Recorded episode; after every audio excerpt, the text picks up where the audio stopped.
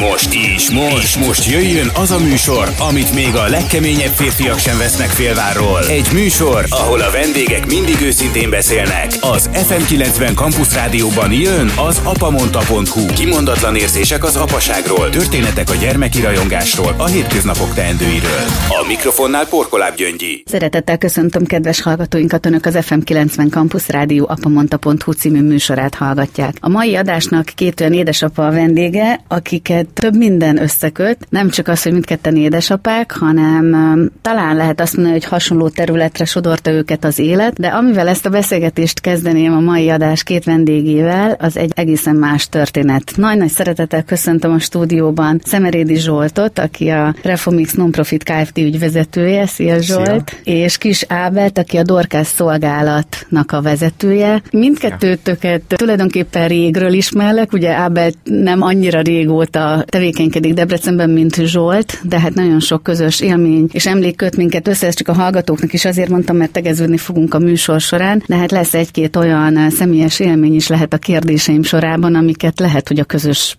együttes gondolkodásunk meg munkánk fog életre hívni. Ugye lehet, hogy nem ezzel szoktuk kezdeni, de hogy mindketten Bonc László díjasok vagytok, amihez szívből gratulálok. Nagyon szépen köszönjük. De amikor ugye én hallottam, hogy, hogy a díjazottak között vagytok és megkaptátok a díjat, akkor azon gondolkodtam, hogy vajon tudja-e az átlagember azt, hogy részint ki volt Bonc László, és tulajdonképpen ez a díj miként is jött létre, hogy egy kicsit beavatnátok a hallgatókat így elsőként ebbe. Ami miatt ezt fontosnak gondolom, az az, hogy olyan területen dolgoztok mind a ketten, amely szolgálat. Nagyon sok családnak, embernek próbáltok segíteni, meg szeretnétek is segíteni, és hogy emögött a díj mögött tulajdonképpen persze az a munka húzódik meg, de hogy mi is volt ez a Bonc Lászlóval kapcsolatos dolog ott az állomás környékén?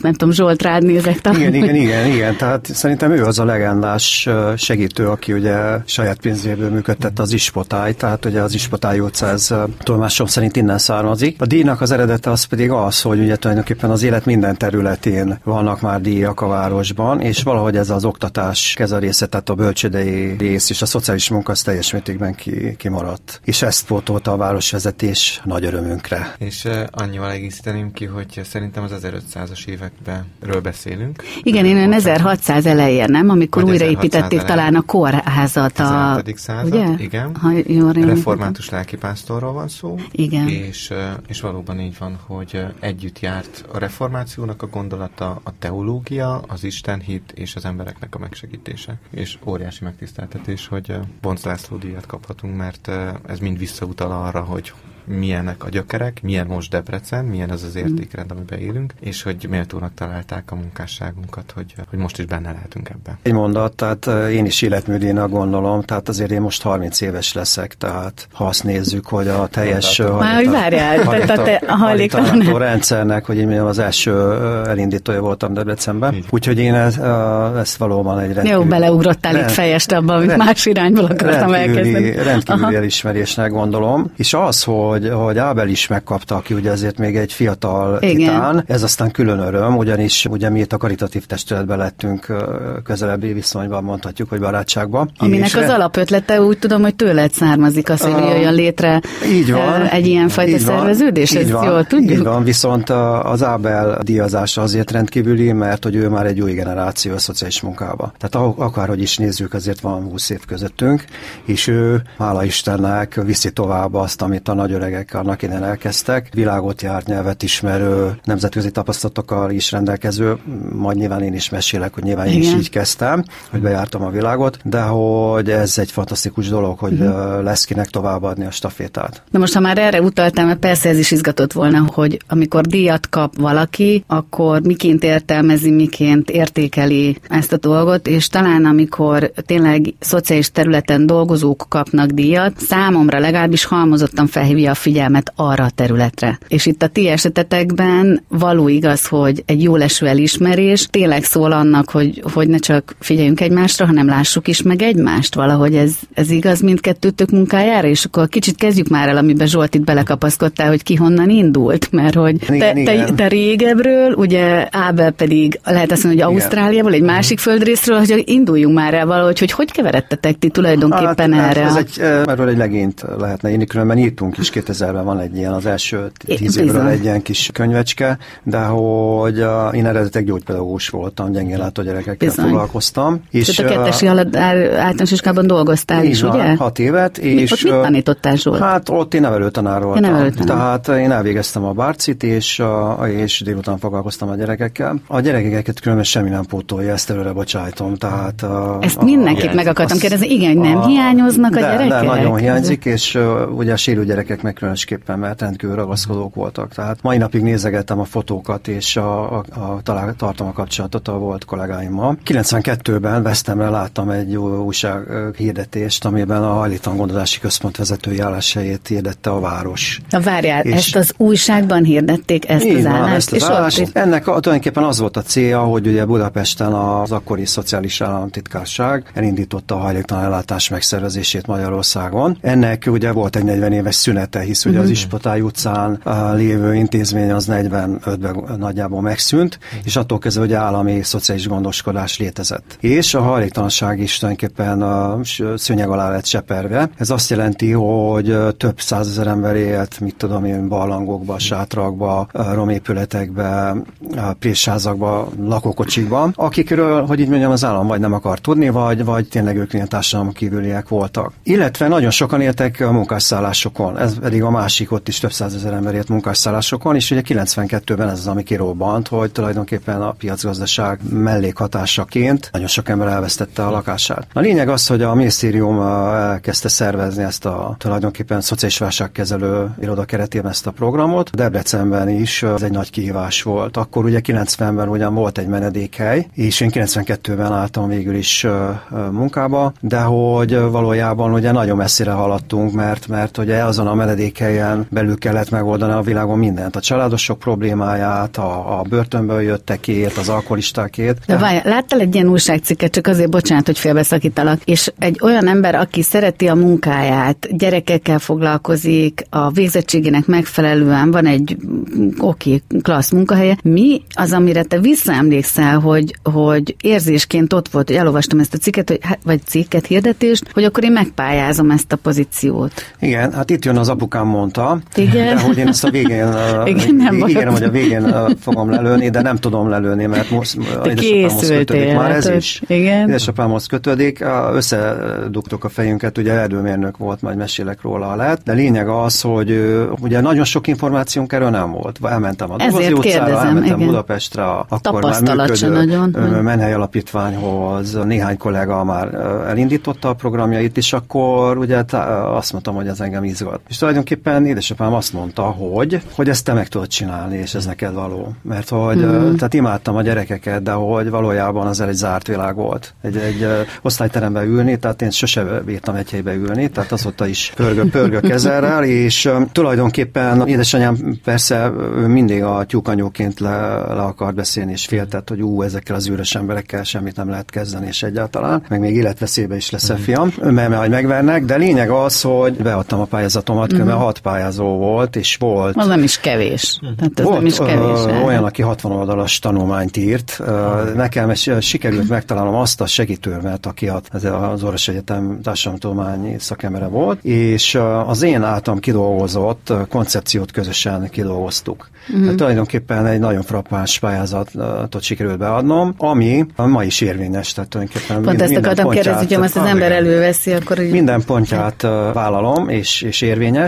és aztán október 1-én indult ez a, a folyam, ahol tulajdonképpen ugye ezerféle feladat volt. Egyrészt mm. az akkor ott dolgozókat kellett lecserélni, mert hogy ott két év alatt ilyen kiselejtezett mentősöket, alkoholbetegeket, stb. vettek föl, és hát katasztrofális viszonyok voltak, mm. tehát minden a vér folyt, és alkoholt kértek a férőhelyekért, tehát mm. rengeteg visszaélés. Úgyhogy ebben az akkori vezetőm, Szerekoszki főorvos, aki ugye az ESZI akkor Egyesített Szociális Intézmény volt. Főorvosa mellettem volt, és ezt sikerült uh-huh. végigjárnunk. Úgyhogy akkor jött egy szociális munkás is már, és így indultunk tulajdonképpen néhány fővel. Na, az, ez azért izgi, mert uh, most mindjárt felteszek nektek lehet egy provokatív kérdést. Ábeltől hallottam azt, hogy a szegénységgel kapcsolatban nyilatkoztál valahol aként, hogy a szegénységet mi nem fenntartani akarjuk, hanem megszüntetni. És az jutott eszembe, hogy annyi szó esik manapság arról, hogy fenntarthatóság, hogy legyen egy program fenntartható, megvalósítható. Most ugye Zsolt arra utalt, hogy akár a 30 évvel ezelőtti pályázati anyag is, hát lehet mondani, hogy fenntartható, mert egy jó stratégián, jó alapokon nyugszik. Szóval számos dolog kapcsán elemezgetjük ennek a fenntarthatóságnak a kérdését. És ha ebből kiragadjátok a szegénységet, és itt ugye mondjuk egy hajléktalan embernek, vagy család, vagy ilyen helyzetbe sodródó egyéneknek a, a helyzete is bizonyos értelemben egyfajta szegénység. Mit gondoltál, amikor ezt mondtad, hogy megszüntetni? Mert hogy az ember gazdasági szakemberként meg azt, hogy a szegénységet megszüntetni nem lehet, arra törekedni, hogy minimalizáld, és nyilván segítsd ezt az ágazatot, igen. Szóval egy kicsit ez a fenntarthatóság, ez miként van a te Egy picit uh, nehéz uh, pontosan fogalmazni szakmailag, olyan szempontból, hogyha azt nézem, hogy teljesen más a célcsoportunk. Tehát nekünk szinte csak a hajléktalanok maradnak ki, mint Dorkász. Ott vagyunk a, a családoknál, az idősekkel, a börtönben, a táboroztatásban, diakóniában, a gyülekezetek körül érő szegényekkel, és ez egy nagyon speciális terület, amivel Zsolték dolgoznak, és az a célcsoport. Mi, nekünk is fontos, az benne vannak az értékeink között, hogy fenntartható projektekbe menjünk bele, tehát ami környezettudatos, és nem csak a tömegeknek szórja az adományokat névtelenül, hanem valami változást ér el. Annyit még esetleg a hallgatóknak, hogy akik esetleg nem tudják, hogy a Dorcas ugye egy holland, végülis egy a, holland alapítású keresztény alapon vagy elveken működő hát segélyszervezet. segélyszervezet. Ez csak azért fontos, hogy most beszélsz a projektekről, Igen. hogy az egyébként izgít, hogy hoztál, hozott maga a szervezet alaphozzáállásban, vagy filozófiában is már egy ilyen szemléletet Igen. talál. És szerintem, uh-huh. hogyha a Dorcasnak a 80-as alapítását nézzük, nem tudnák elmondani ugyanezt a, az alapítók, amit Zsolt elmondott, hogy tartják azokat Értem. a dolgokat, alapelveket, ugyanis egy hatalmas paradigmaváltás ment végig, különösen az elmúlt húsz évben, Afrika segélyezésétől kezdve Ázsiába is, és Kelet-Európába, ha cigánymisszióról beszélünk. Ezzel kapcsolatban is van erre egy kifejezés, az Assess-Based Community Development, tehát amikor már nem azt mérjük fel, hogy mik a szükségek, és támogatjuk ezt a áldozat szerepet, ami egy sarokba szorult ö, ember, és a, aki a kifogásokra épít, és segít, segít, segíts, hanem felmérjük a lehetőségeket. Tehát nem az igényeket mérjük fel, mibe segítsek, hanem közösen felfedezzük azt, hogy ő mire képes. Igen. És tudom, hogy a hajléktalanoknál, ahol az alkoholbetegség és egyéb addikciók és a családi minták, hogyha már itt vagyunk és erről beszélünk, uh-huh. dolgoznak, azokkal a családokkal dolgozunk együtt, akik eh, erre nyitottak erre a, változásra, és partnerek ebben a, a változásban, és a célunk az, hogy ezeket a családi mintákat, vagy viselkedési mintákat a gyökereinél elvágjuk, viszont nem tartjuk őket a, ebbe a függő állapotba, a, ami azon alapszik, hogy na, mire van szükséged, akkor jövök, segítek, szervezek neked segítséget. Ez sokszor nagyon jól esik az embernek, hogy ezt teszi, de tulajdonképpen mit csinál? Fenntartja ezt Hogyne. a szükségállapotot és az áldozat szerepet, ami arra épül, hogy mindig valaki más a hibás, és, és, és, és hárítok, és, és nem oldom meg, és mi pedig szeretnénk a megoldásokat, ez a művészetterápiánknak is a lényege, hogy felfedezzük azt a, a csomó lehetőséget, ami a te kezedben is van. Ez emberhez méltó, és itt jön a keresztény vonal is, hogy Isten képére teremtettünk, és te nem csak egy olyan ember vagy, aki átveszed a névtelen ruhacsomagot, hogy igen, én vagyok az elles méret, itt van, jöttem érte, hanem beszélgettünk erről, hogy ki vagy, milyen a háttered, és hogy tudunk veled együtt olyan változást elérni, ami mérhető, és már nem viszed tovább a szegénységet a gyermekeid életébe, hanem megállítjuk ezt a folyamatot. Nem utopisztikus ez egy kicsit, mert... Van, van ugye... nem, a, a, a Biblia is azt mondja, hogy mindig lesznek szegények közöttetek. Igen. Tehát ezt tudjuk, hogy nem fogjuk megoldani, de nem tudunk más célt kitűzni. Tehát, hogy, hogy ez, ez a célunk, bárhova is megyünk, bármelyik településen és bármelyik célcsoporttal dolgozunk, hogy felszámoljuk a szegénységet, és egy pár generáció után, hogyha várni is kell rá, de hosszú távon egy olyan szintet érünk el, mint amilyen családban mi is születtünk, mm. és amilyen esélyekkel a mi gyerekeink is találkoztak. Mm. Mert én annyi hasonlóságot látok azért a két terület között, hogy például a hajléktalan ellátásban ugye ott van egy, e, vannak szintjei, tehát van, amikor egy sürgősen, sürgősen kell megoldani, aztán van egy átmeneti megoldás, amit nyújt nyilván egy-egy ilyen szervezet a, az utcán lévő embernek, vagy a bajba jutott embernek, és aztán van, ami egy ilyen állandó segítség, vagy legalábbis program szinten azért lehet látni Amerikában, Európában erre való törekvés. Tehát ennek van ez a három szintje, ezt én jól érzékelem, Igen. csak egy kicsit tegyük helyre. Megmondom őszintén, hogy karácsony körül szerettem volna Szemerédi Zsoltot ebbe a műsorba elhívni. És konkrétan azért, hogy karácsony apropóján mindig csak a szépről próbálunk beszélni, nyilván a, a feltétel nélküli szeretetről, de valahogy az volt bennem, hogy a hajléktalanoknak a, helyzete, vagy a társadalomban annak a fogalma, hogy kik is ők, hogy kerülnek ilyen helyzetbe, hogyan tudunk segíteni, ne elforduljunk, de valahogy azt hiszem mindig, hogy ők úgy kimaradnak, és való igaz, amit most Ábert te mondtál, hogy ilyen egyszeri segítség formájában gondolja mindenki, hogy akkor persze viszek nekik ruhát, mert hideg van, meg kirakjuk a kabátot a nagy erdőn, szervezünk ilyen dolgokat, de azt tegyük már tisztába, hogy, hogy azért működik ez a sürgős, aztán egy átmeneti megoldás a segítségnyújtásban, és az állandó is, igaz? Tehát, hogy ez így van, volt... így van. Tehát tulajdonképpen itt 30 év alatt képítettünk egy komplex látórendszert, amivel mindenféle intézménytípus van, tehát van éri menedéke, átmeneti szállás, családok átmeneti otthona, rehabilitációs intézmény, és visszatérve erre, ez tőlünk sem idegen ez a gondolat, tehát mi folyamatosan gondolkodunk ezen, hogy tartósabb és végleges megoldásokkal tudjunk kisegíteni a rendszerből. Igen. Tehát tulajdonképpen a cél eredetileg az volt, hogy akit lehet azonnal, vagy bizonyos gondozás terápia után kisegíteni, munkához segíteni. Ez Úgy, egyfajta mentorálás egyébként? Vagy hát hogy az, ez a szociális munkának egy rendkívül egy összetett kihívás, uh-huh. és az egyik területe pont ez, hogy lehetőség szerint a prevenció ne is kerüljön be a rendszerbe, de ha már itt van, akkor minél hamarabb repítsük ki. Na most nekem is van a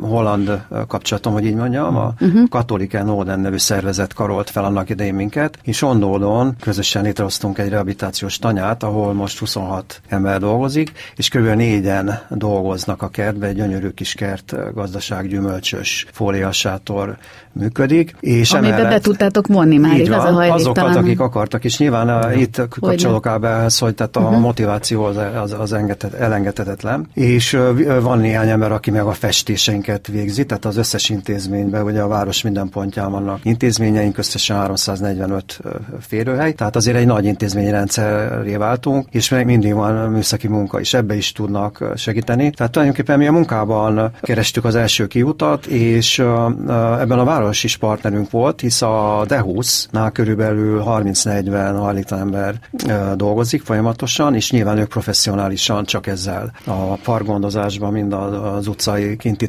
tennivalókba segítsenek. Úgyhogy ezt gondolnám egy olyan kapaszkodónak, ami a megoldás, végső megoldás lent. A másik volt egy Európai Unió, és több is volt, de most a legutóbbi az egy olyan EFOP pályázat, ahol szakmához juttattunk embereket. Tehát rögtön az utcáról és a szállókról lakásokba helyeztük őket, 25 ember lakásokban lakott, és így a lakásban maradást segítettük. Tehát tulajdonképpen ki, ki, kivettük a, ugye a, a szálláshelyekről, és normál polgári viszonyok között kapták a két éves támogatást. Ez alatt szinte mindenki elvégezte ezt a parkfenntartó uh-huh.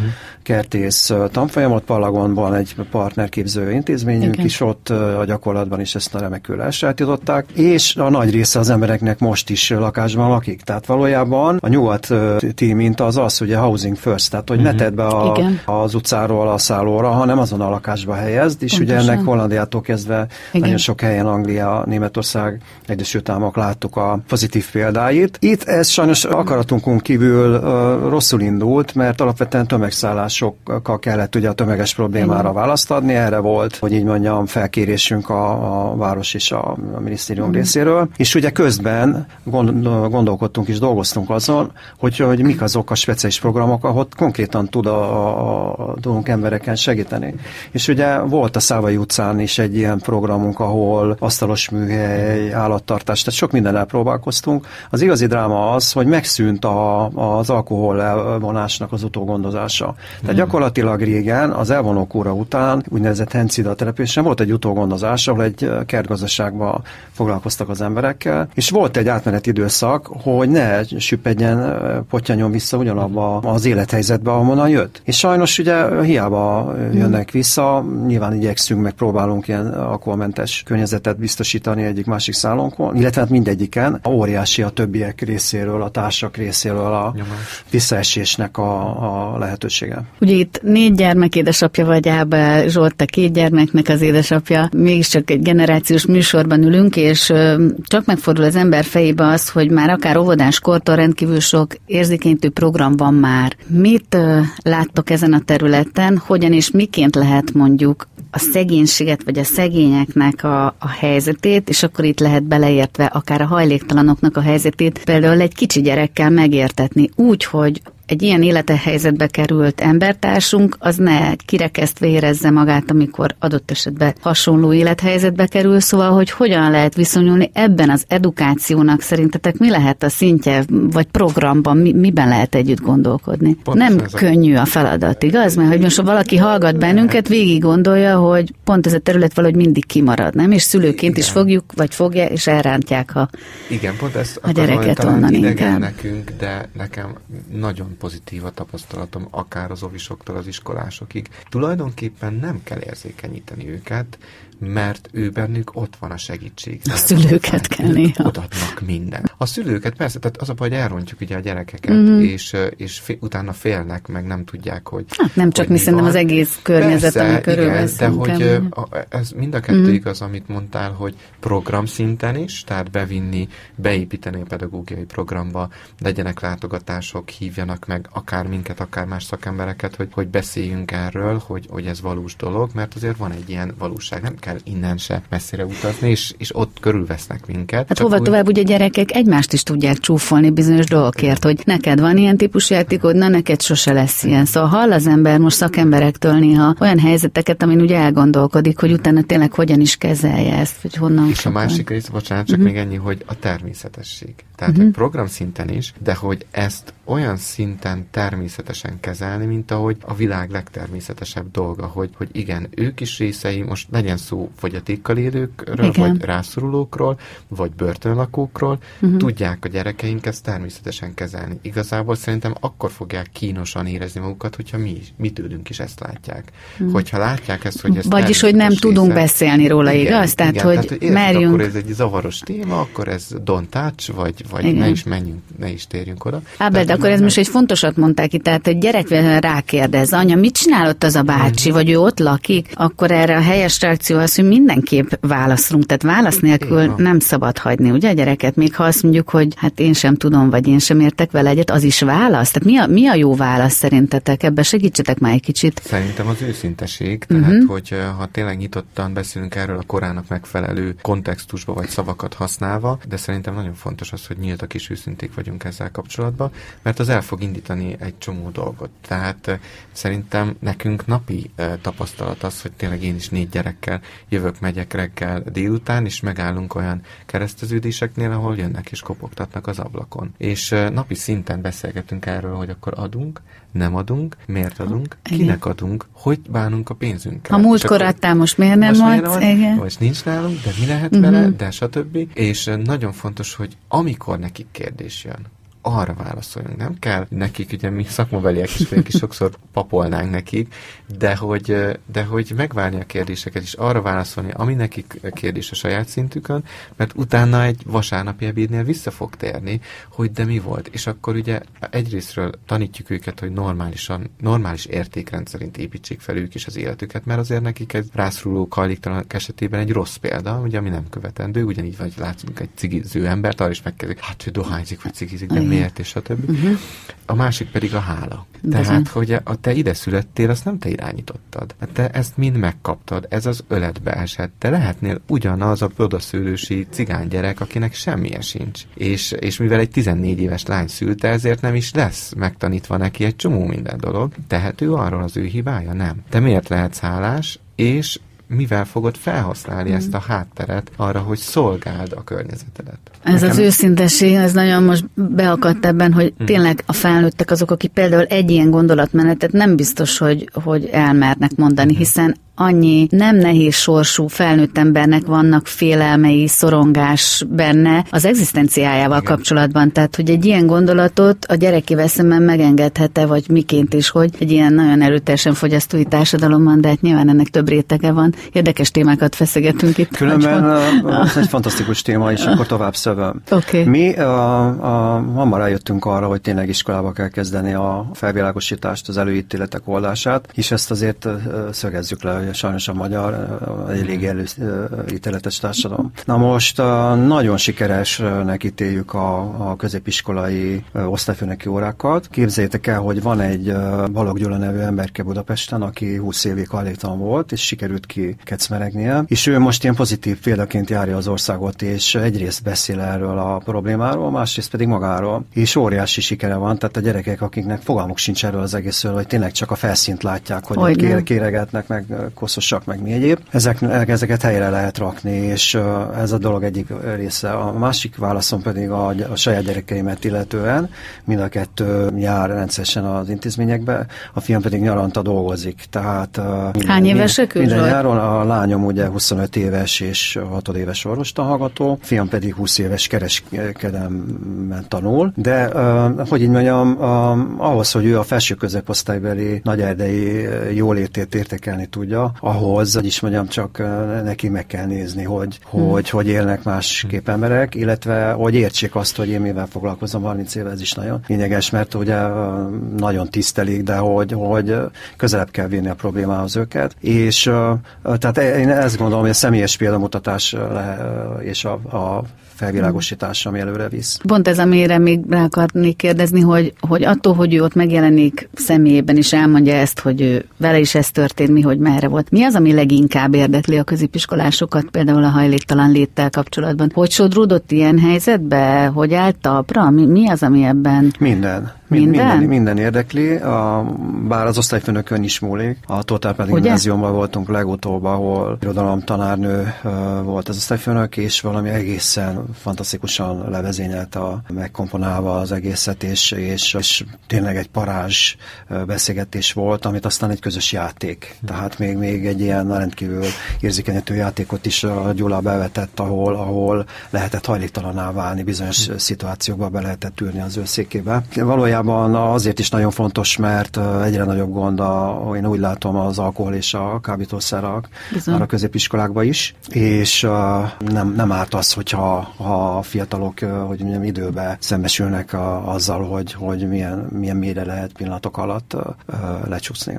Konkrétan ugye szenvedélybetegség megelőzés, illetve droggal kapcsolatban középiskolások körében mi is csináltunk programot tizen akárhány évvel ezelőtt, és való igaz, hogy a tapasztalat az az mindig, hogy ha személyesen oda megy valaki, és személyes elrettentő példával, vagy abból való túllépéssel áll elő, vagy hogy ő ezen felül tudott kerekedni, tehát semmi más, kiállunk, bemutatjuk, plakátot csinálunk, nem működött. Ez viszont igen. És ami az emberben persze megfogalmazódott, legalábbis bennem akkor is, és most is ennek a témának a kapcsán, hogy még a gazdaságban vannak ilyen töréspontok, amiket nézünk néha, amikor fejlődik, és akkor mik azok a, a pontok, ahonnan figyelni kell arra, hogy változik-e, hogy a szociális töréspont, ha lehet ilyet mondani, azt mi idézheti elő szerintetek? Tehát valaki egy nehéz helyzetbe kerül, utcára kerül, megpróbáltok felemelni vagy segíteni egy átmeneti segítséggel, esélyt kapjon arra, hogy talpra tudjon állni, vagy szedjük már össze, hogy mik azok a dolgok, mik kellenek hozzá, hiszen valószínűleg ez nem csak egy faktoros. Tehát nem, nem elég az, hogy egy átmeneti szálláson ő ott meleg takaróval tud takarózni. Mi szükséges ahhoz, hogy át tudjon billenni benne valami, és tovább tudjon lépni, és Közösség. esélyt kapjon erre. Közösség közösség ez, nagyon ez, fontos. Ez, ez, ez szerintem nagyon fontos, és mi erre próbálunk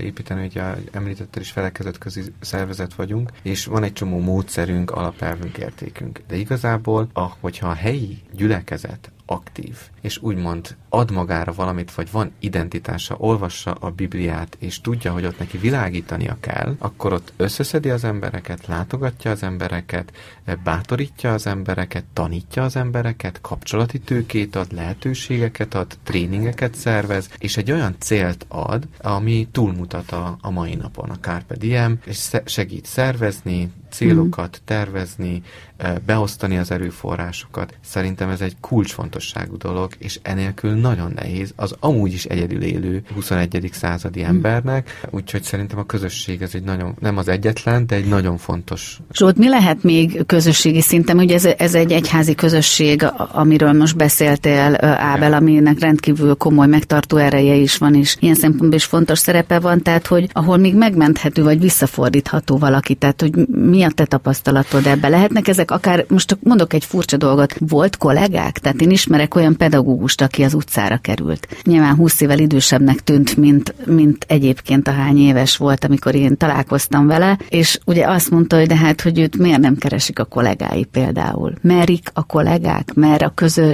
közösség, aki addig megvolt neki, akár szomszédok, vagy más baráti közösség, egy ilyen élethelyzet után bármilyen módon segítőkezet nyújtani nekik? Mi, mi a tapasztalatotok ebben? Mert nagyon hát, izolálódni tudnak. Igen, ez is egy kulcskérdés. Tehát mi azt tapasztaljuk, hogy sokszor a család közösség a, a kulcskérdés. Ha az megromlik és vállás lesz a vége, uh-huh. akkor, akkor kezdődik egy, egy olyan folyamat, ami sokszor tényleg akár hajléktalanságba is végződhet. Különben itt az, a, hogy a célokat kell meghatároznunk, hogy mi az a cél, amit el akarunk élni. Egy 10-20 év az utcán, vagy egy nagy erdei sátorban élő embernek a legnagyobb cél számunkra az lehet, hogyha normál felé, felé visszük, és nem egy nagyon szép példánk van erre, hogy meg tudtunk nyerni embereket, akik nagyon hálásak nekünk is emberi módon élnek, mondjuk kina az ondódi szállón, ahol két ágyas szobákba alszanak, és teljesen emberi körülmények vannak. Nyilván, aki képes, annak pedig az lehet a cél, hogy minél hamarabb kirepüljön ebből a rendszerből, és normál polgári életet kezdjen. Na most ez, ehhez azért mondtam az előbb a képzést, először képesség kell tenni, uh-huh. maradék funkciókat erősíteni, eredeti szakmáját megkeresni, vagy valami olyasmi területet, ahol, ahol ő el tud helyezkedni. Itt nagy általánosságban a, a, a lesújtó válaszom az az, hogy itt az elmúlt időszakban nagyon rossz egészségállapotba kerültek az emberek. Tehát a nagy részük a gondozatainknak a nagy része nem munkaképes, ki kell mondani, hogy olyan egészségállapotban vannak. Évente 45-50 ember hal meg a, a, a gondozottak között. Sajnos nagyon sok rák van. Úgyhogy a Dobozi utca olykor már ilyen hospice-ként működik. Viszont a másik része is, a másik nagy elem az pedig a pszichiátriai betegek. Tehát tudomásuk mm. kell venni, hogy akkor, amikor ugye látjuk azt a torzomborz embert ott az utcán, és a gyerekeink kérdezik, hogy mi a csoda ez, akkor tudomására kell juttatnunk, hogy bizony ezek betegek is ezek az emberek. Tehát nem mindenki van már annak, annak a tudatában, hogy, hogy ez neki jó vagy nem jó, ami ez az életvitel. Mm. Mert hogy ha vele gondolunk, egy épp elmélyű ember mínusz 10 fokba nem szeret kint lenni. Tehát ez, ez, ez embertelen, egészségtelen, értelmetlen dolog. Én azt gondolom, hogy, hogy erre kell válaszokat adnunk, és mm. mi erre egy egészségügyi, 24-es egészségügyi centrumot építettünk ki, ez most már 10 éve működik. 15 orvos és 20 ápoló non-stop dolgozik. Ugye a Deményi doktor a, a hajléktalanok kvázi orvosa, tehát van egy állandó orvosunk is, emellett pedig egy folyamatos ügyelet van, ahol tulajdonképpen minden szakterület képviseltetve van, és így első kézből foglalkoznak a, a betegekkel. Remek kapcsolatunk van különben az egészségügyi intézményekkel, is, tehát tulajdonképpen az, aki, uh-huh. aki súlyosabb állapotban van, az nyilván azonnal a kórházba kerül, de aki, aki mi helyzetben meg tudunk gondozni, az pedig, az pedig ott kap ellátást. Tehát tulajdonképpen a Dobozi utca az ilyen menedékhelyből átalakult egy ilyen ápológondozó otthonnál. Uh-huh. Ha már most itt egy kicsit még a hallgatók fülével is játszva, hogy ha valaki sétál a belvárosban, vagy bármely részén a városnak is lát egy hajléktalant, milyen telefonszámon tud kitértesíteni, tehát amikor ugye beszélgetünk ezekről a dolgokról óvodában hallotta, pont volt egy beszélgetés arról, hogy ne menj el senki mellett, aki segítségre szorul, és próbálj segíteni neki, de nyilván nem oda megy esetleg, és ő maga látja el. Mit tud tenni ilyenkor? Ebbe segítsetek akkor a hallgatóknak, tehát azt szeretném, hogy elmondanátok, hogy kit hívhat föl, illetve Ábel, te is, hogyha bárki olyan család kerül a látószögébe valakinek, akkor, akkor milyen módon tud elérni benneteket. Igen, tehát. igen, igen. A hajléktalanellátás, ezt kimondhatjuk egy csapatmunka. Tehát itt első körben, ha súlyos az állapot, ott az ott fekvőnek, lát. akkor mentőt kell Vagy hívni. nagyon hideg van, és azt látod, hogy ott alszik mentőt kell hívni, ez azt jelenti, okay. hogy nagy valószínűséggel életveszélyben van, Igen. meg fog fagyni. Emellett pedig van egy 21 órás forró, hajlítan forró drótunk, itt két csoportunk van, négy utcai gondozónak ez a dolga, hogy folyamatosan fogadja hívásokat, de lényeg az, hogy a, a mentők és a rendőrség azonnal hívható, mindenki ismeri a számokat, és ők azonnal továbbítják felénk a hívást, hogyha ha ránk tartozik. Olykor van olyan helyzetünk, hogy együtt megyünk a rendőrséggel, mert tényleg vannak ilyen notórius kínélők, akik egyszerűen nem hajlandók mozdulni, és akkor Igen. ugye ilyenkor megpróbáljuk a rendőrség segítségét is kéne, hogy uh-huh. mi úgy hívjuk különben, hogy egy ilyen szociális emberrablás, tehát uh-huh. ilyen esetekben próbálunk a fejével beszélni. Többnyire azért például a főtéről most legalább tíz embert be tudtunk vinni az idén, tehát óriási sikerek vannak. Különösen ebben nagyon hidegben azért ezek nagyon fontos dolgok, amiket fel kell hívni egymás figyelmét. Hogy... Ez a, a normál esetben így ez fog történni. Abban az esetben viszont, hogyha teljesen tudatánál és, uh-huh. és minden nemű próbálkozás ellenére el, elhatárolódik, akkor egyet tudunk tenni, hogy forró teát, vagy, vagy izofóliás takarót, vagy valamilyen uh-huh. félét viszünk, hogy ne fagyjon meg. Ábel nálatok, ugye? A, a, a Dorcasnál igen úgy fogalmaznák, hogy más nem a szemlélet, hanem inkább a célcsoport, mert ugyanez a célunk nekünk is, csak tényleg annyira más az, amikor hirtelen egy vészhelyzetbe jutott emberre vagy hajléktalanoknak kell segíteni, azzal szemben, hogy mi, nekünk benne is van ugye a módszerünkben, hogy lépésről lépésre, tehát fokozatosan, rendszeresen, személyes kapcsolatokra építve, kicsit ez a lassú víz partot most segítünk, kísérjük a családokat a fejlődésben, stb. Tehát, hogyha valaki ilyen családokat ismer, akkor amellett, hogy a, a családsegítőt lehet értesíteni, mi is, tehát a dorcas.hu-n minden elérhetőségünk ott van, Facebook oldalunkat be lehet követni, lehet olvasni a családgondozó programunkról is, is 35 településen, de azt szoktuk javasolni, hogy a helyi gyülekezettel együtt karoljuk fel, mert aki most valaki, mit tudom, tudom én, a boltból kívül meglát egy ilyen családot, vagy úgy látszik, hogy az oviba olyan ruhába jelennek meg a gyerekek, és így egyszer szeretne segíteni, mi nem erre építettük ki a rendszert, és akkor szétforgácsolódnánk, hogy na, jönnek a telefonok, és akkor az oda szaladunk egy csomag ruhával. Ja. Nekünk már be, benne vannak a programban azok a családok, amit szívesen bővítünk, de azzal a feltétellel, hogyha a személyes, a fokozatos, a lépésről lépésre módszert tudjuk követni és tartani, szoktak megkeresni, hogy leégett a ház, és akkor akkor gyűjtsünk össze 45 millió forintot, és akkor uh-huh. segítünk nekik. Mi nem ez a szervezet vagyunk. Rájuk is szükség van, de mi ebben a fokozatos segítségnyújtásban érzünk elhívást. Különben egy nagyon fontos kiegészítés. Van a munkánknak egy olyan cél, amit a, megpróbálunk most a karikatív testülettel együtt, hogy így mondjam, véghez vinni. Nevezetesen, hogy a lakosságot próbáljuk befolyásolni, hogy lehetőség szerint ne ott helyszínen támogassák. Ugyanis az a tapasztalatunk, hogy nagyon sok ember például parkokban lakik, ahova remek Ja, meleg értem, hogy ne oda vigyék meleg nekik a... visznek a lakók, Hogyne. és a, a, olykor sok pénzt adnak, a, a fórum előtt lehetett látni egy időben egy kutyával kéregető embert, aki naponta akár 15 ezer forintot is keresett. Tehát azt kell mondani, és próbálunk többféle kampányt sajton keresztül felhasználni arra, uh-huh. hogy ez, ez nem, nem biztos, hogy ez a járható, sőt. Tehát aki segíteni akar, az a, azoknál a, a karitatív szervezeteknél teheti Te ezt meg, akik professzionálisan fogják a, a, a rászorulóknak Koncentrált ellenőrzött módon nem? Előttem az utódom, avagy mennyire esett messze az alma a fájától. Ez az apamonta.hu, az FM90 Campus Rádióban. Kedves hallgatóink, Önök az FM90 Campus Rádió apamonta.hu című műsorát hallgatják, és benne Szemerédi Zsoltot, aki a Reformix Nonprofit Kft. ügyvezetője, és Kis Ábelt a Dorkás Szolgálat vezetőjét. Van-e Debrecenben kedvenc utcátok? Itt most beszélgettünk belvárosról, különböző olyan városrészekről. Én Na. kezdem, mert én itt gyerekeskedtem, és bár a, a édesapám még Erdélyből jöttek, a Ramanos szigetéről, édesanyámék meg Balmazújváros Sajdoltház, tehát a megyéből, de már itt születtünk. Na most a, én a Kartács utcán nőttem fel a mm. nagy erdész gyerekként, félig meddig ott, ott éltem, illetve félig meddig pedig a, a, a, nyilván a belvárosban, mert hogyha volt egy jazz fesztivál vagy bármilyen rendezvény, akkor ugye ott éltünk. Nagyon mm. szívesen emlékszem kömmel a Vár utcára, tehát ha, ha arra Vár utcára, ami gyerekkorunkban hát nem így nézett ki, hanem, hanem mi oda oda jártunk nagyon sokan, a, az Adi helyén volt a úgynevezett Maróti tanítóképző gyakorló, Igen. és volt egy baráti körünk, akivel minden nap a Kávin tér fele jövet, meghódítottak a várat. De ez megragad most Nekem, is, nekem a Vár utca, és ezt, a, ezt, a, ezt sose fogom elfelejteni. A mhm. régi civis belváros, érdemes megnézni a fotókat, olykor lehet a naplóba is, meg a interneten is látni régi debreceni fotókat, és hát varázslatos, uh-huh. varázslatosan nézett ki a belváros. Abel. Én így nem tudok Debrecenről mesélni, 15 éve lakunk itt. Mert hogy ezt itt félbehagytuk, hogy gyakorlatilag te Ausztráliában töltöttél jó o, sok időt. tudnék mondani kedvenc Na, rész, de most itt Debrecenre koncentrál. Meg Sárospatakról is, de amúgy a nagyszüleim itt éltek, és neveltek kilenc gyereket, és nagyapa itt lakott az egyetemi templom padlás termébe, diakónus és kántorként. A diakónus de mind a kilenc gyerekkel együtt ott laktak? Hát ez hát so, Folyamatosan jöttek, Hogyne? aztán a Kölcsei utcára költöztek. Később is ott lakik a 92 éves nagymamám, aki mai napig imádkozik a 40 plusz unokadédunokáért napi szinten.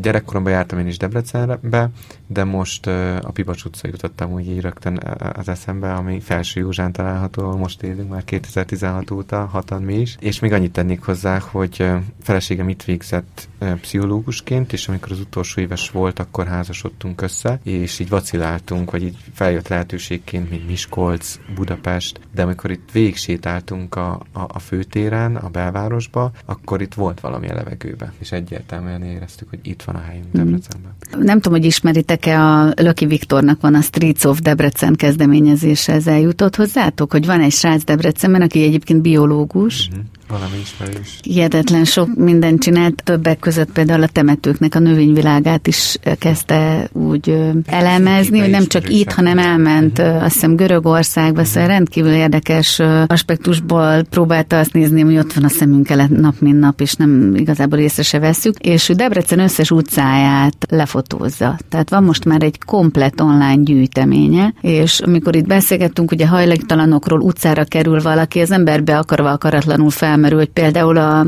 azok a hajléktalanok, akik tényleg utcára kerülnek, hogy ők hogyan viszonyulnak egy-egy utcához, hogy mennyire hát részei a társadalomnak sajnos az ilyen élethelyzetek is, és azért is voltam erre kíváncsi, hogy egyébként bennetek miként marad meg egy-egy utca. A mindennapokban az ő történeteik azok mennyire ivódnak belétek? Tehát, hogy akár itt a bevonódás szintjén, ugye segítő szakmában szoktuk azt mondani, hogy muszáj a saját határainkat kijelölni, hogy meddig engedsz be egy-egy esetet, hogy Zsolt vagy Ábel bármelyikőtök, de megragadta bármi olyan élmény történt, amikor így egy kicsit túlléptetek ezen a határon, és hazavittetek egy-egy esetet? Hát most a legfrissebb az a volt tanítványomnak az esete, aki hozzánk került, sajnálatos módon a Derék utcára, és ott gondoztuk, és úgy tűnik, hogy annyira sikeres volt ez az együttműködés, hogy most nálunk dolgozik, és a fertőtlenülfürdetésnek a gazdája. Tehát uh, hihetetlen sikernek gondolom azt, hogy, hogy saját kollégaként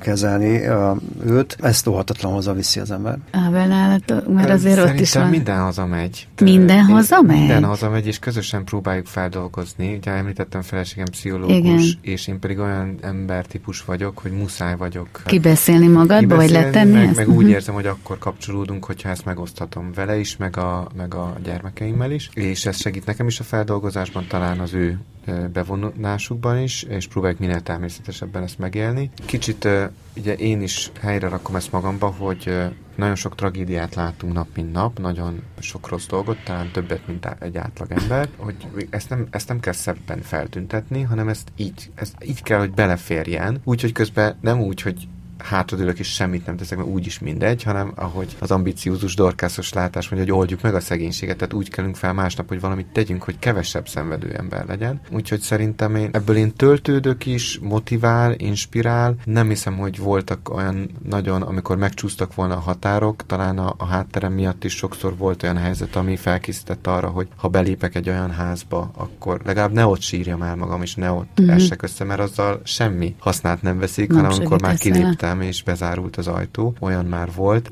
Nekem most a legközelebb hozzám a javítóintézetes fiúk állnak, ahol 30 fiú jelentkezett konfirmáció előkészítése három év munka után, és élménypedagógia, művészetterápia után. Felajánlottuk ezt, hogy az Úríti Református Gyülekezettel együttműködve heti szinten járhatnak. Püski Daniékkal? Püski Daniékkal. A konfirmáció előkészítést amúgy én tartom, minden péntek reggel ott vagyok, és óriási és lelkiéség van, és vágy a fiúk részéről. Rendkívül sok kérdés. Az egyik fiú 17 kérdést hozott be egyik reggel Istenről, hogy hol van, mit akar, milyen ő. Tele torokból énekelnek, imádkozunk.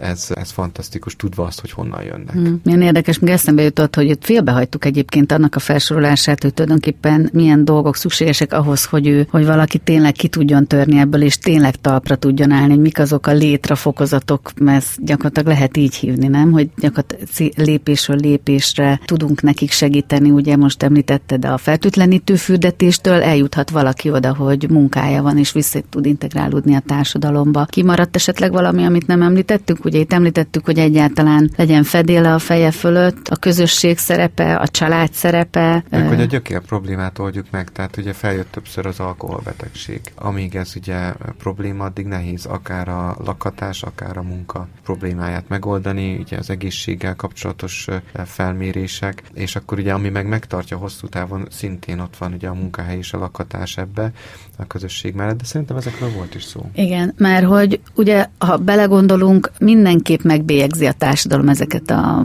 csoportokat, lehet azt mondani. És hogy az önbecsülés az, ami, aminek nagyon hiány vannak ezek az emberek, szóval, hogy... És ehhez kötődik az önismeret, igen, az hogy, hogy ebben ilyenfajta program is, vagy mentorálás, vagy segítés, akár a szociális munkások részéről gondolom, hogy működik, mert hogy ez, aminek a mélyre talán nem gondolunk bele, hogy, hogy miért rántja vissza a rendszer, tehát hogy, hogy persze egy kicsit lép előre, fejlődne, arrébb lépni, és rögtön megint kap egy pofont valahonnan, hogy ez mennyire fontos lenne ezt a személyiségfejlesztési részét erő, erősíteni. Ezt jól látom? Én? Jól, jól, igen. Egyrészt ezt, másrészt pedig a prevenciót kéne erősíteni. Tehát hogy ne jusson el oda persze, az egyén. Persze. Tehát itt azért sajnos alapvetően a magas vállásszámok, az alkoholizmus, mind betegség, a, a magas börtönviseletek száma, tehát sorolhatnám, hogy a, a magas állami gondozottság, igen. ezek mind-mind kibocsátó, hogy nagy kibocsátók sajnos, Olyan. és az a tapasztalatunk, hogy ahányan meghalnak, annyi új is jön a, a rendszerbe.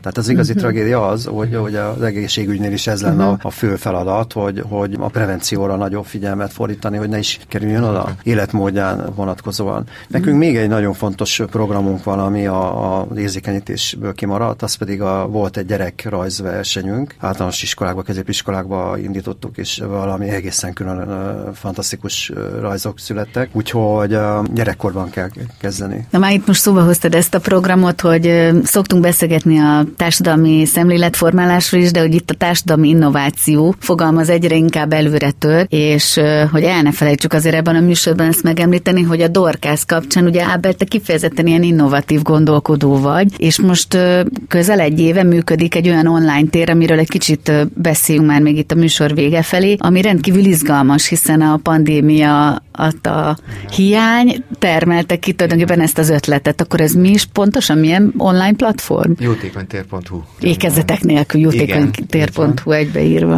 Nagyon örülünk neki, büszkék vagyunk rá. Korábban megszületett már az, a gondolat, de a pandémia adta helyzet nyomott ki bennünket a komfortzónából, vagy kényszerített az online térbe. Ugyanis azzal a helyzettel találkoztunk, hogy nem tudtuk megszervezni a jótékonysági vásárainkat. Rendkívül sokféle adományt kapunk, és nem mindig a magas sarkú cipőre van szükség a cigánytelepen, és vannak pedig, a termékek, pedig ott a, mennyire örülni. Igen, van akinek, de igen. ebből kiindulóan mindig is voltak jótékonysági vásárok, és hát ott ültünk négy fal között a, a raktár tele adományokkal, és mi sem mozdulhattunk tulajdonképpen ki úgyhogy betanultuk a fotózást, eh, szerkesztettünk honlapot, eh, elkészítettük az egész eh, folyamatot, és tavaly tavasszal ezt elindítottuk, és nagyon büszkék vagyunk arra, hogy terjeszthetjük a, használt cikkeknek a vásárlását, hiszen a környezetünket sokkal kevésbé terheli, hogyha egy poharat, egy használt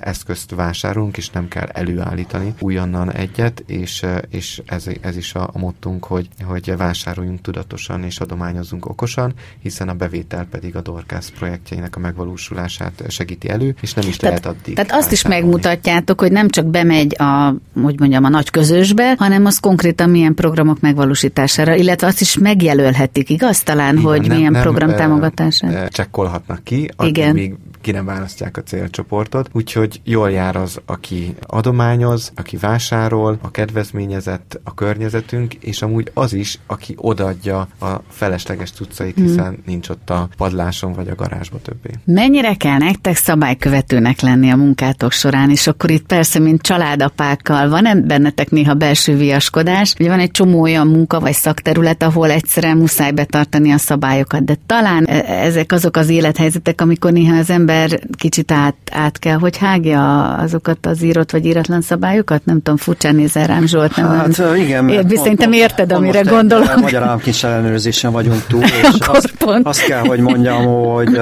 szerintem több, több ellenőrzésünk van, tehát nagyobb szigor van egy civil szervezetnél, mint egy bármi másnál. Nem erre gondoltam, nem hanem erre. pont az arra az emberi szabályra, amikor nagyon nehéz azt megoldani, hogy vannak a keretek, a szabályok, amik természetszerűleg ezt a szektort is próbálják keretek között között tartani, hanem amit a mindennapokban meg kell élned. És itt a személyes bevonódásról volt szó, hogy mennyire visztek haza egy-egy ügyet, egy esetet, hogy abban nem éreztétek azt, hogy néha a konkrét leírt törvényeket, szabályokat az ember néha áthágja? Hát biztos, biztos volt erre példa, tehát ez azért a érzelmeinkkel is dolgozunk, tehát uh-huh. hogy is mondjam csak, tehát azért, azért bármennyire is racionális is. Akkor konkrétan mondom, igen. jó, hogy tehát én például külföldön, tehát Németországban vagy Ausztriában azt lehet látni, hogy ott például a hajléktalan helyzetnél az a helyzet, hogy mindegy, de meg kell oldani. Magyarországon pedig azt látja az ember, hogy szabályokat, törvényeket gyártunk, és nem azt látod, hogy jó, de hát a piac utcán ott ül három-négy hajléktalan, és egyébként órákon át ott ül, tehát jöhet-mehet a turista, néhány padot elfoglalnak. Nem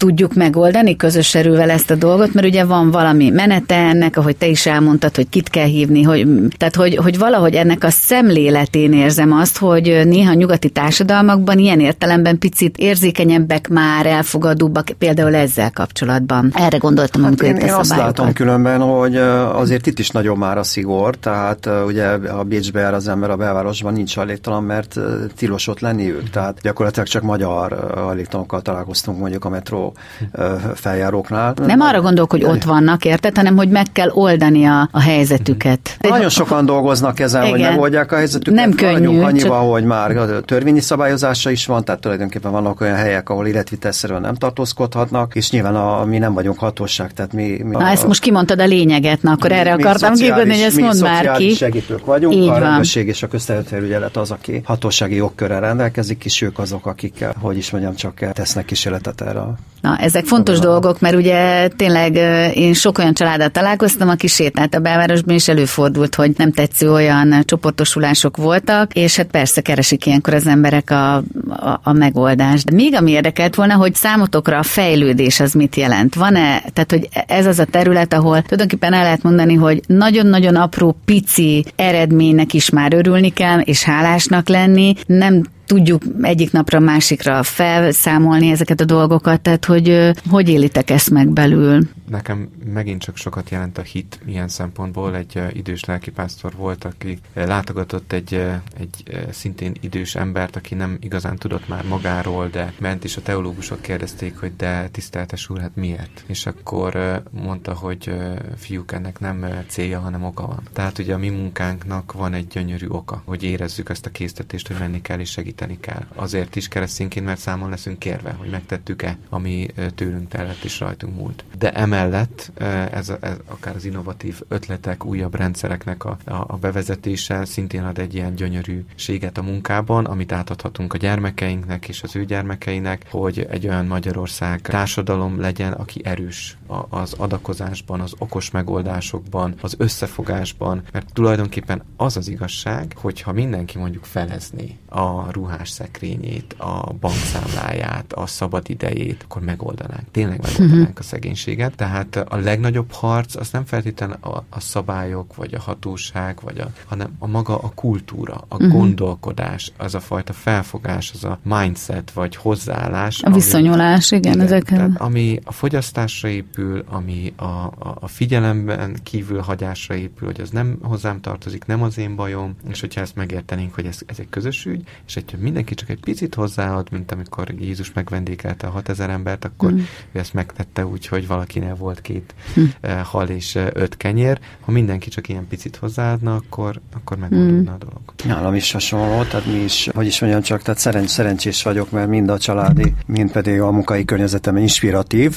Ez azt jelenti, hogy rengeteget tanulok a kollégáimtól, és uh, itt a, az egyik legnagyobb sikeremnek én ezt tartom, hogy sikerült egy olyan közösséget képíteni, ami több, mint egy munkahely. Tehát én sose, soha nem éreztem az, az elmúlt időszakban, hogy én dolgozni járok, és tényleg egy fantasztikus csapat vesz körbe, és például tőlük is nagyon sokat tanulok. Emellett já, nyilván kapcsolatban vagyunk a budapesti kollégákkal, illetve járunk külföldre, tehát rengeteget lehet még tanulni, tehát nincs vége soha. Másrészt pedig édesapámra visszatérve, ő egy optimista, idealista és humanista ember volt, tehát nagyon sok nehézség volt itt az elmúlt 30 év során, és, és mindig fel kellett állni. A, megy az élet tovább, és rengeteg kihívás van előttünk. Említetted itt most megint apukádat, és azon gondolkodtam, hogy volt egy olyan eset, amikor fogyatékkal élő gyerekekkel foglalkozott, azt hiszem egy évtizedek óta már egy hölgy, és a serdülőkor ugye gyerekei, amikor nyilván abba az életszakaszba kerültek, hogy barátok lettek, haverok, stb. Volt időszak, amikor egy picit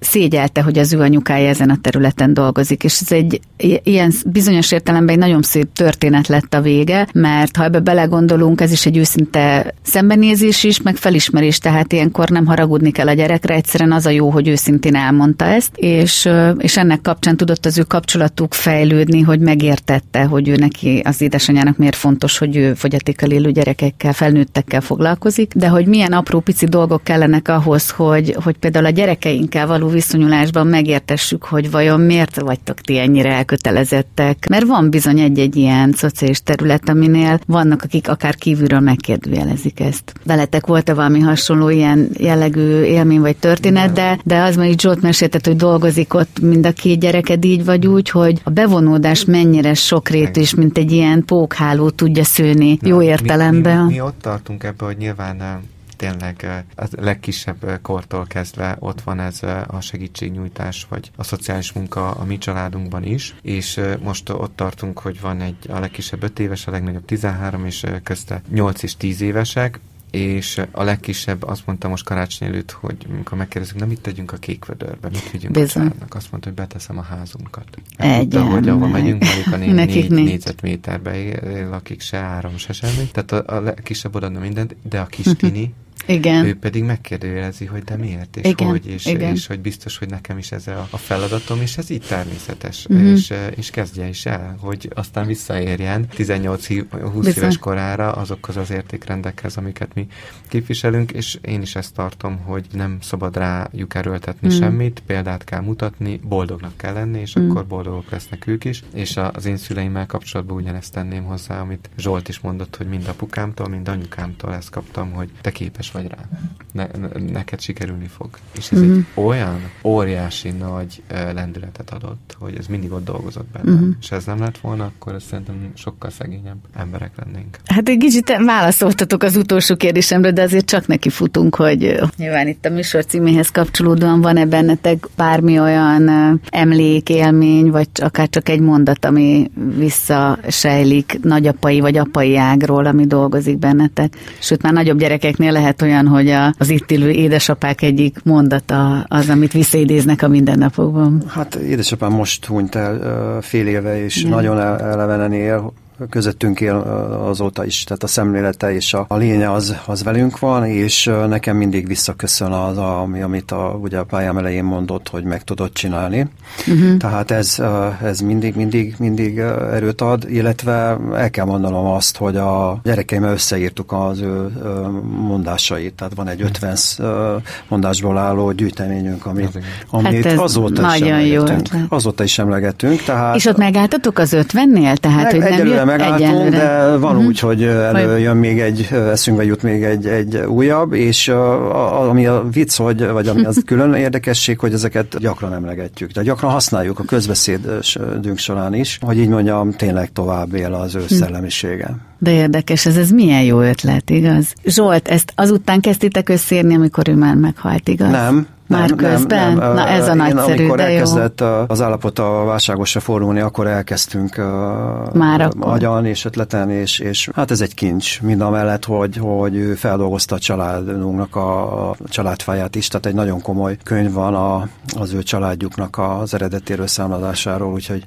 örök élni fog. Van egy olyan teória a veszteségfeldolgozásban, amikor például egy-egy családban nyilván nagyon hiányzik az az elveszített családtag, hogy, hogy meg megterítenek neki, ugyanúgy oda tesznek egy tányért, és azt vallják nyilván ez szakemberek is, hogy nagyon sokszor az szokott segíteni, hogy elkezdenek róla beszélni. Nyilván egy asztalnál jó hangulatú történetek, de mindenki beemelik az emlékét, vagy a vele való történéseket, így a, a beszéd, beszéd sorába, és ebbe persze előfordulhat, hogy sírás is van benne, de biztos, hogy a végén jó ízű emlékekkel is mosolyogva tudnak tovább lépni, de hogy ettől sem kell idegenkedni, tehát ez tényleg ha ennyire erős például a hiány, akkor ez meg szokott történni. Ábel, neked van ilyen mondatélmény? Óriási uh-huh. ereje van a szavaknak, hogy mivel növekszünk fel, mire figyelünk oda. Nekem édesapámmal kapcsolatban, aki még most is velünk van, és aktív nyugdíjasként segít, ahol tud, és ő is feldolgozta a családfánkat, és nagyon hálás vagyok a családi találkozókért, ahol